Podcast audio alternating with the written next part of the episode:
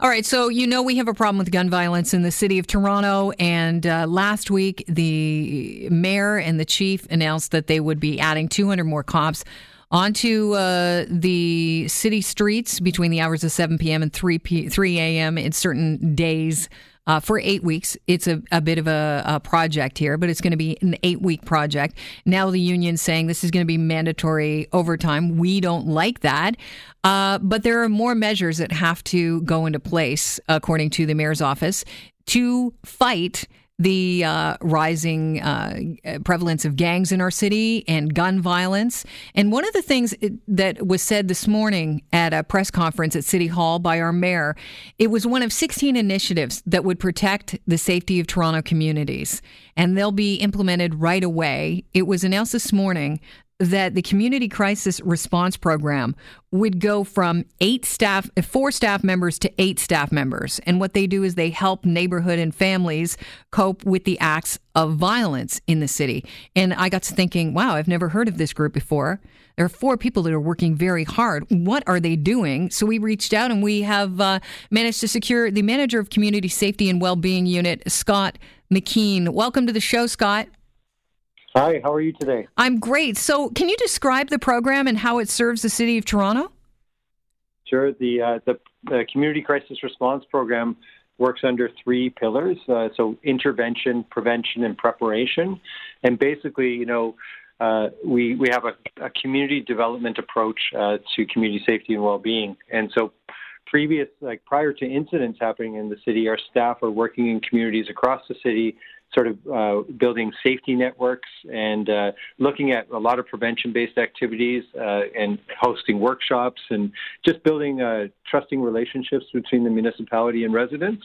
And then when there are incidents such as shootings, stabbings, swarmings, or assaults, or gang and gun activity, our staff are on the ground connecting in with uh, residents, but also the, the local human service providers that are supporting residents in that community to identify what the impact is. Once we identify the impact, we sort of work to to sort of mobilize the most appropriate supports uh, to individuals. And sometimes that's uh, to victims and their family. There are victim service organizations out there like Victim Services Toronto who do that kind of work.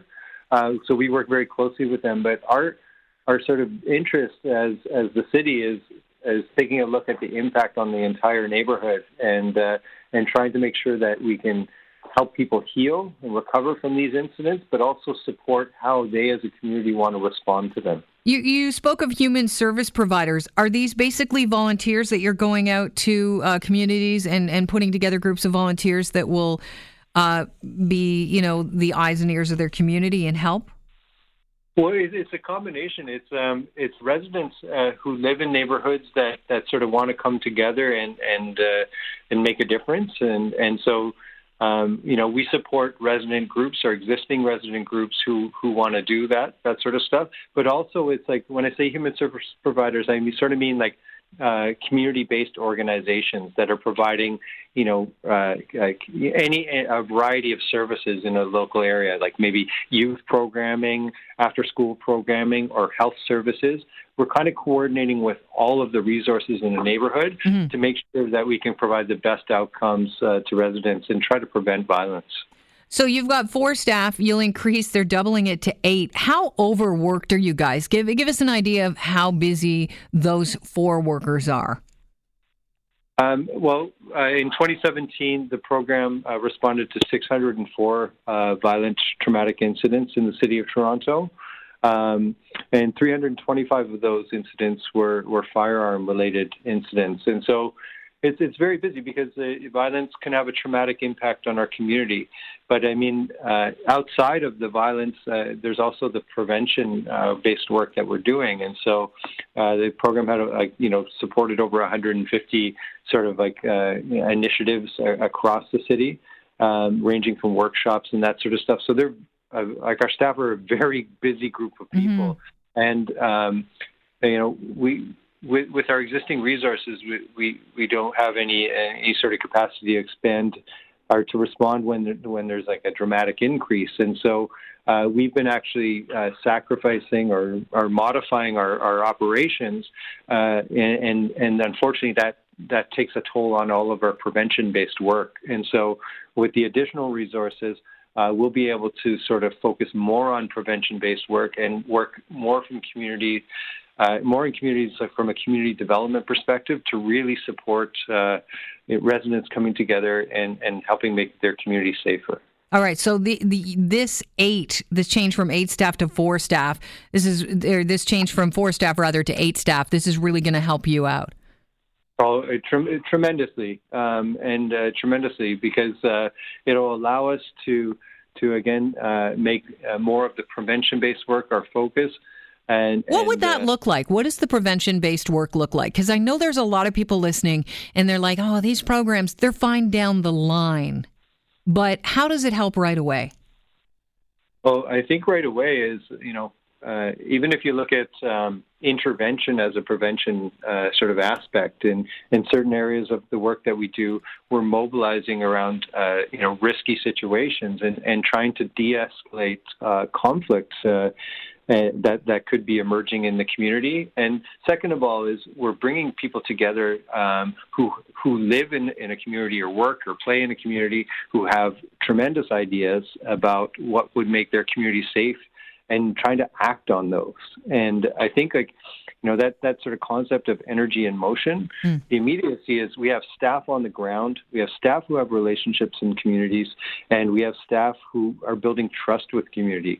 And what we're trying to do with that is then make sure that we can be responsive to the needs. And, you know, even like I, I'm, we're very grateful for, for uh, you know, any, any sort of increase in, in this program. Uh, but, you know, what I would say is even with eight staff, uh, the municipality, the City of Toronto, we truly rely on our relationships with residents, but also truly rely on the, the sort of robust community service system that's out there. We have to connect in with our partners, and, you know, that that's where the, the real work is happening in community, and this, this sort of allows the city to, to participate better in, in local local service provision. Scott, is it is it safe to say that the Community Crisis Response Program, this is the first time I'm hearing about it, by the way, you're basically facilitators that, you know, empower people to take back their community? Yeah, I, I would say we're we're a partner who, who have, have a lot of tools that can empower people, and sometimes uh, sometimes we're inspired inspired by uh, residents, and, and we're the ones that uh, sort of are trying to champion champion their needs. And so, yes, we are facilitators, but we also do um, direct service provision when, when warranted as well. So um, our goal is, like, when when there are incidents of violence in the community, is to really identify what the needs are mm-hmm. and find out what we can do about it.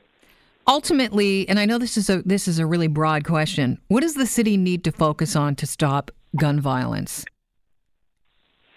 We need to engage young people um, in in the city in their spaces, um, you know, and I think as as uh, community social services in general, um, you know, we we've, we we have a lot of great programs, as you already mentioned, Kelly, that that, that are, are serving young people, but I think we need to evolve our, our service system and participate in the spaces where young people are. We, you know, uh, online, social media, um, and and right in the neighborhoods. We have to look at who are the most uh, vulnerable individuals and who are experiencing the highest level of inequities, and try to try to really uh, tr- try to really reach out to them. But we also have to look at sort of the trauma that uh, you know uh, that some communities face that have been experiencing high levels of gun violence and that have experiencing some of these issues, and we have to, you know, really take a trauma-informed approach in how we deal uh, with those uh, communities on on these issues. We have mm. to look at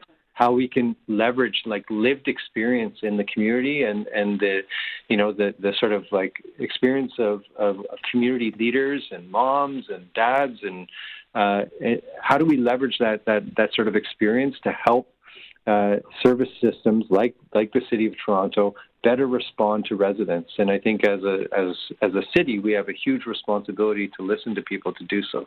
A lot of work to be done. Scott, I really appreciate your time today. Best of luck to you. Uh, thank you so much, and have a great day.